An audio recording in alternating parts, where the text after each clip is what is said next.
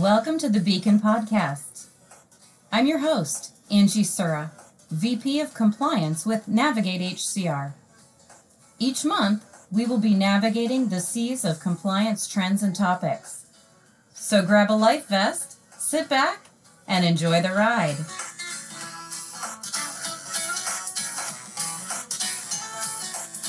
Hello, and welcome to the October 2020 edition of the Beacon Podcast. This is Angie Sura, VP of Compliance for Navigate HCR.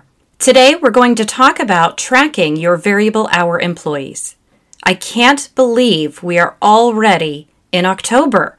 Where has this crazy year even gone? All I know is we are gearing up for 2020 ACA reporting. And when I talk about ACA reporting, which I do on a regular basis, it's important that we also add to that conversation are we tracking our variable hour population? The Affordable Care Act requires that applicable large employers to offer affordable minimum health coverage to their benefit eligible employees, or they're going to pay a penalty. That employer mandate is also known as the Employer Shared Responsibility or those pesky pay or play rules. The IRS is still auditing at a rapid pace, and it's official. I started seeing audit letters for 2018 filing. Now, the employer shared responsibility rules, of course, took effect back in January of 2015. Previously, applicable large employers meant employers with 100 or more full time equivalent employees. But of course, they did change that back in 2016 to employers with 50 or more full time equivalent employees. So, to prepare for compliance in 2020, it's really important for employers to make sure they're aware of what their options are with regard to measuring and tracking your variable hour employees. And the reason it's important is even though you may have employees that you classify as part time, the IRS classifies them as variable hour. And in the event a part time or variable hour employee meets or exceeds the minimum number of hours, they do become benefit eligible. Failure to offer them benefits, if and when they become eligible, will result in a penalty. Penalties are very steep. An employer can use one of two methods to determine whether employees are considered benefit eligible under the employer shared responsibility rules. We have the monthly measurement method. This method determines full time or benefit eligible status for each calendar month based on the employee's hours of service in that month. The look back measurement method determines full time status or benefit eligible status for a longer period of time based on average hours of service during a prior period.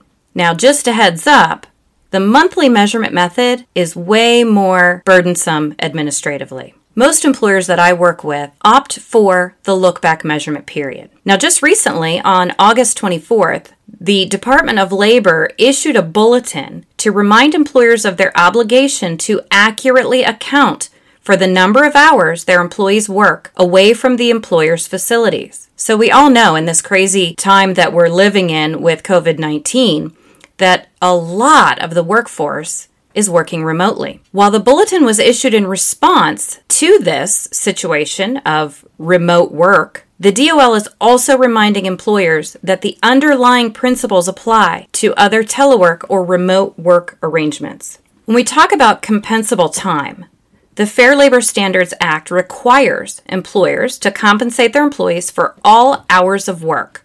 Compensable time includes any hours an employee is requested or allowed to work, and that includes telework or remote work. For remote work situations, the bulletin clarifies that compensable time includes any time during which the employer knows or has reason to believe work is being performed, regardless of whether the work was authorized or requested. Now, keep in mind, employers are not required to undertake impractical efforts to uncover unreported hours when employees fail to report unscheduled work through a reasonable process. Now, let's get back to measurement again. In general, an applicable large employer must use the same measurement method for all employees. So that means an employer generally cannot use monthly measurement for employees with predictable hours of service and a look back measurement for employees whose hours of service vary. However, an employer may use different measurement methods for employees who are in different categories. So, for example, categories that can be treated differently may be hourly employees versus salaried employees. Now, to me, that's probably not very common because generally salary employees are hired with the expectation of full time. Therefore, they don't need measured. They need to fall under your traditional waiting period. Let's talk about some other categories collectively bargained and non collectively bargained employees, or employees whose primary places of employment are in different states. Those are just a few, but I'm sure there are more. Let's do a brief overview of the look back measurement period. As I mentioned, it's far more common. So if you think about the text of the Affordable Care Act when it was passed, we all know that an employer cannot make an employee wait more than 90 days to be offered benefits if they're hired as full time, which is more than 30 hours a week. The IRS created this look back measurement method as an optional alternative to the monthly measurement so that you can have greater predictability and stability for determining full time status. So, the look back measurement method involves a measurement period for counting hours of service. This is called your standard measurement period, or an initial measurement period for your new hires, depending on the circumstances. There's an optional administrative period that allows time for enrollment and disenrollment, and then the stability period, during which coverage is provided if the employee averages those benefit eligible hours during the prior measurement period. So, a great example would be oftentimes those in the restaurant industry. When they're establishing their measurement period, they often use a 12 month measurement. That means they're going to measure employees over a 12 month period. Now, that period can be any period that they designate. It could be a calendar year, or they can establish it so that it falls perfectly in line with their traditional benefits renewal date.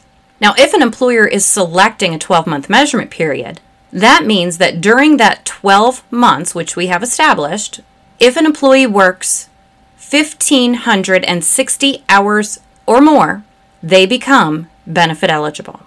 Measurement period can be anywhere from three months all the way up to 12 months. It really just depends on your industry. The administrative period can be either 30 or 60 days, and that's the amount of time that the employer has internally to make the offer of benefits, collect all the paperwork, enter the information on their online platform, all of those different things. The stability period must be at least six months long.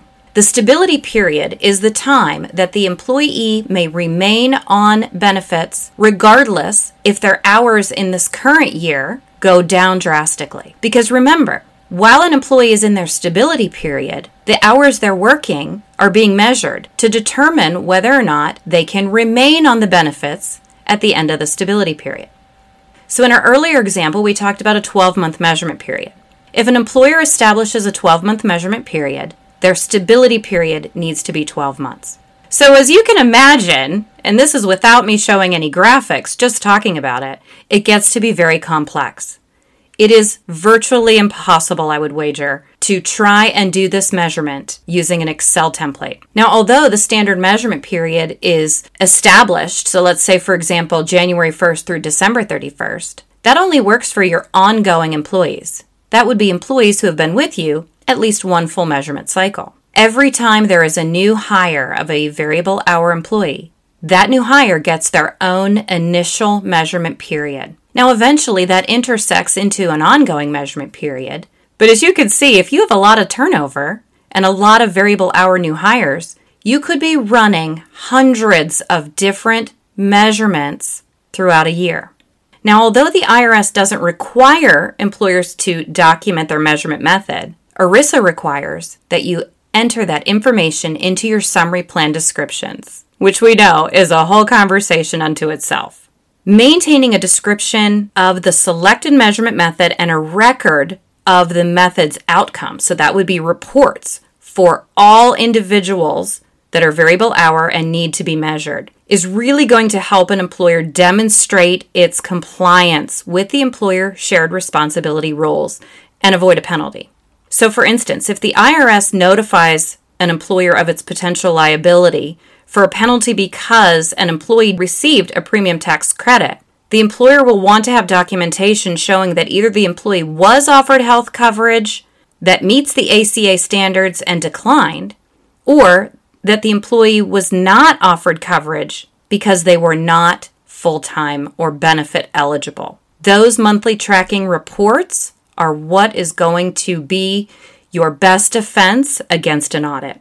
Now, due to the unique workforce structure of educational organizations, these rules include special averaging methods under which employers of educational organizations who work full time during the active portions of the academic year will generally be treated as full time for purposes of the ACA employer shared responsibility. But let's not forget about our variable hour employees in educational organizations, like our substitute teachers. They should be measured, especially during a crazy time that we're in now, where you may have substitutes that end up working a full academic year this year. So, long story short, guys, utilizing proper measurement periods is critical to avoid the costly fines and fees associated with noncompliance. Thanks and happy navigating!